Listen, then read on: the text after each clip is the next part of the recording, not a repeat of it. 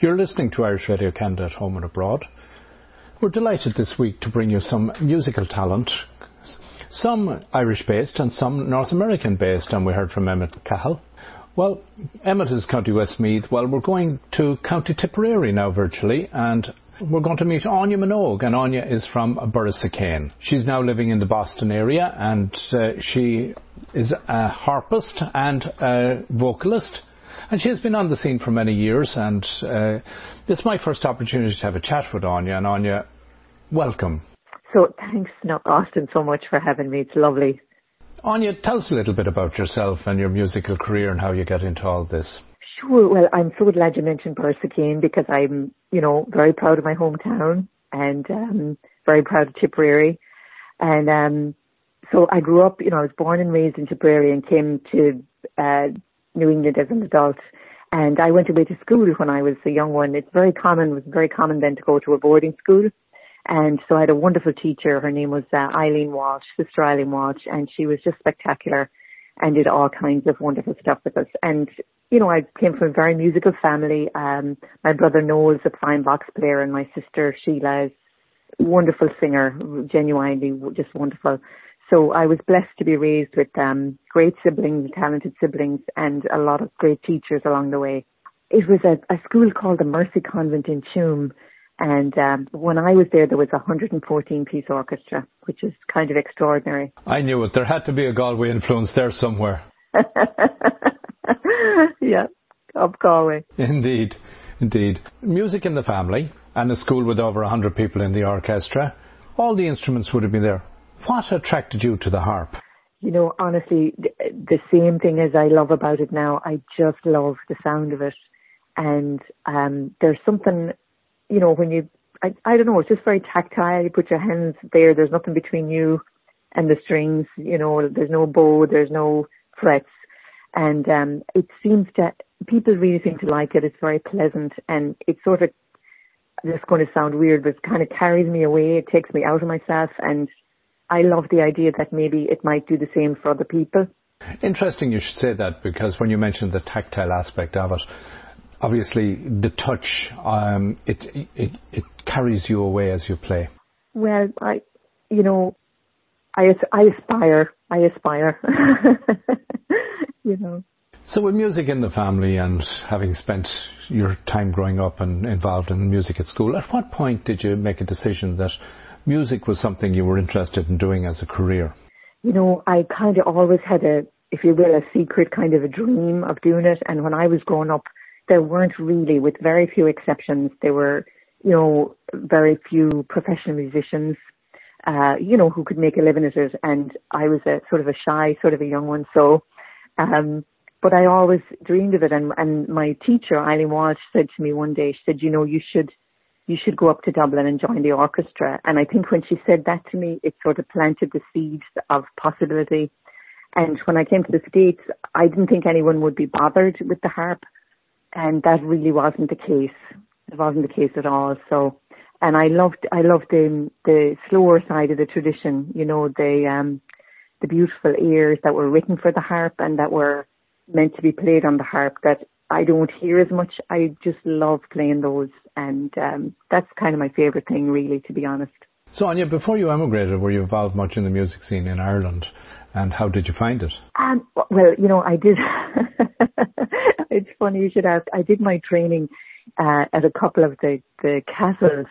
Um, my first job was in like a medieval castle playing the harp at Bunratty, and um, I spent a bit of time in Dunguaire, which is a more literary, it was a more literary program and, you know, covered a lot of the poetry and plays and stuff like that, um, which I really loved a lot. And I've never kind of lost that. It was a nice continuation from what the nuns were teaching us, which was very rich and just lovely stuff, you know.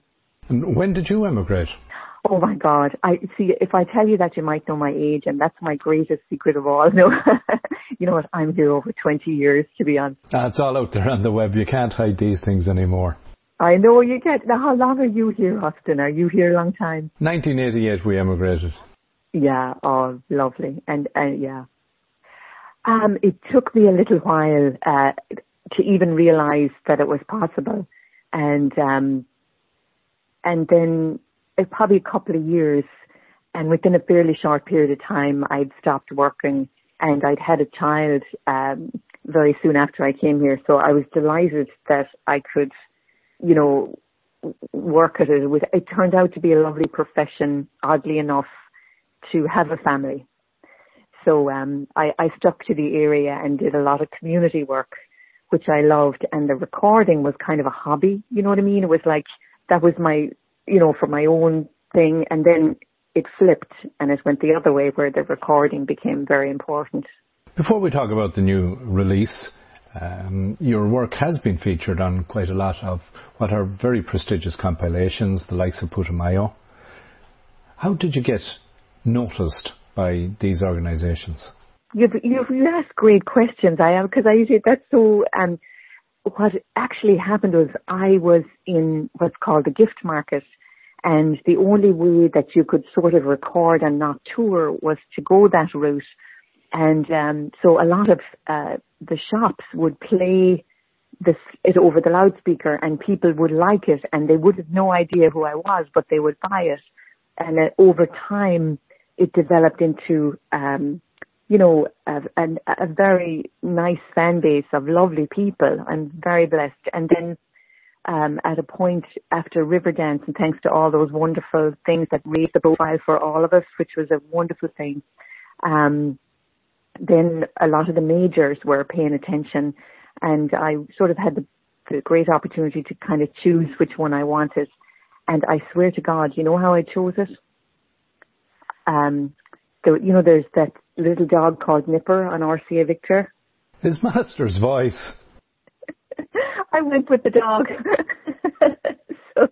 so since that time, you've quite a few um, recordings out there, and the most recent in, uh, in the name of stillness. Uh, Celtic meditation music. Well, you're a harpist. You also sing. I do. I, I do sing, and that was very much an accident. Accident, and um, but for a couple of albums, including this most recent one and the other med- Celtic meditation music album, I I put the singing aside and just went straight for what I really love to do. If I could just play, even in concerts, if I could play airs all day long, all you know, all through the show, I I would be happy to do that. So. So Áine, where then are you able to uh, achieve or, or, get performances and gigs? Are you on the house or concert circuit, or are there venues in and around the Boston area that are good for your style of music? and uh, likewise within the northeast, etc. I do, and I do. Um, I often sort of encapsulate it into two points in the year, which is March and December.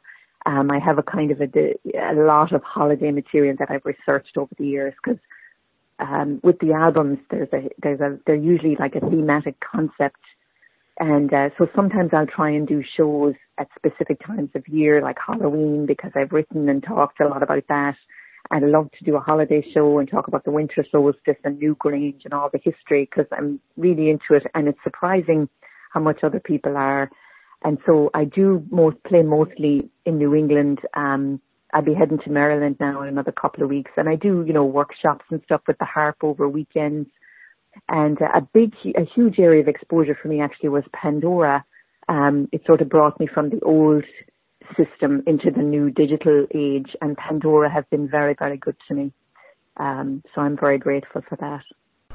So if anyone's looking for information, your website I know is aineminogue.com and the CD is in the name of Stillness and all your other albums and information is listed there. I assume you're also with the online distributors and marketers? it is it's it's it's kind of um a hilarious trying to get it all done, but it's done. It's up. yes. Áine, have you managed to make it up to Canada yet and have any performances here? You know, I I've been to Toronto because I my, my brother actually lives in Toronto. Um, so the Minogue name is being carried over in Canada because he has six children and uh, just you know great kids and um but I haven't actually made it there to perform, and I would love to. I'd especially love to go, um, you know, to towards Nova Scotia and Prince Edward Island, but it's on my bucket list.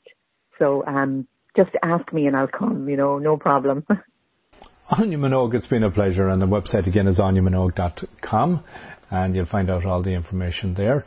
And uh, I do hope we get the opportunity maybe to hear you perform on this side of the border at some stage in the future. And uh, I want to thank you for taking the time. It's been a real honour and a pleasure chatting with you. And we're going to share some of your music with the listeners this morning. Thank you, Austin. Thank you so much, and thanks for your support over the years because we we live and die by um by people like you. Even if you're from Galway, we're going to let that go. All right. But thank you so much. We've been chatting with Áine Minogue, and this interview is also available on the podcasts for Irish Radio Canada. You can subscribe if you visit the website www.irishradio.ca, and the interview will be repeated uh, each day this week, 8 a.m. and 1 p.m. Eastern Time, and uh, you can catch it either streaming or a podcasting. You're listening to Irish Radio Canada home and abroad.